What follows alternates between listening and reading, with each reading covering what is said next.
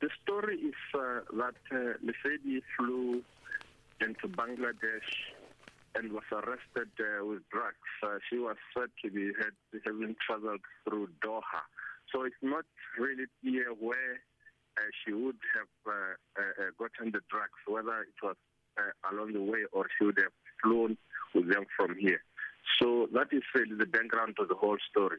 Uh, Has it been confirmed that indeed she's still alive and uh, uh, efforts are being made to save her life?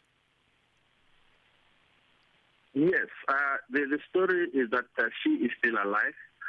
Uh, Botswana government, uh, we reached them, we reached out to them yesterday, and uh, the Minister of Foreign Affairs here, Lemogang Kwape, did confirm that Botswana has since opened channels to the Bangladeshi government, and they are still awaiting a response uh, from Bangladesh. Uh, and then that yes, uh, the young woman is still alive, uh, but they didn't uh, really want to jeopardize the sensitive elections, uh, sensitive uh, negotiations at this time, uh, Elvis. Do you have any more information about her whereabouts and in terms of her conditions where she is or not? Very, very scanty information. The, the, she is in prison somewhere in Dhaka there, uh, in Bangladesh.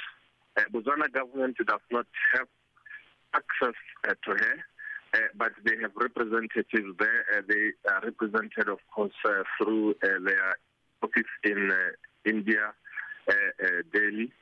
Uh, but they do not have direct access. What uh, the minister is saying is that, of course, they are confident that she's still alive and that uh, the authorities in Bangladesh will reach out uh, to respond as a response to a Botswana government out to them.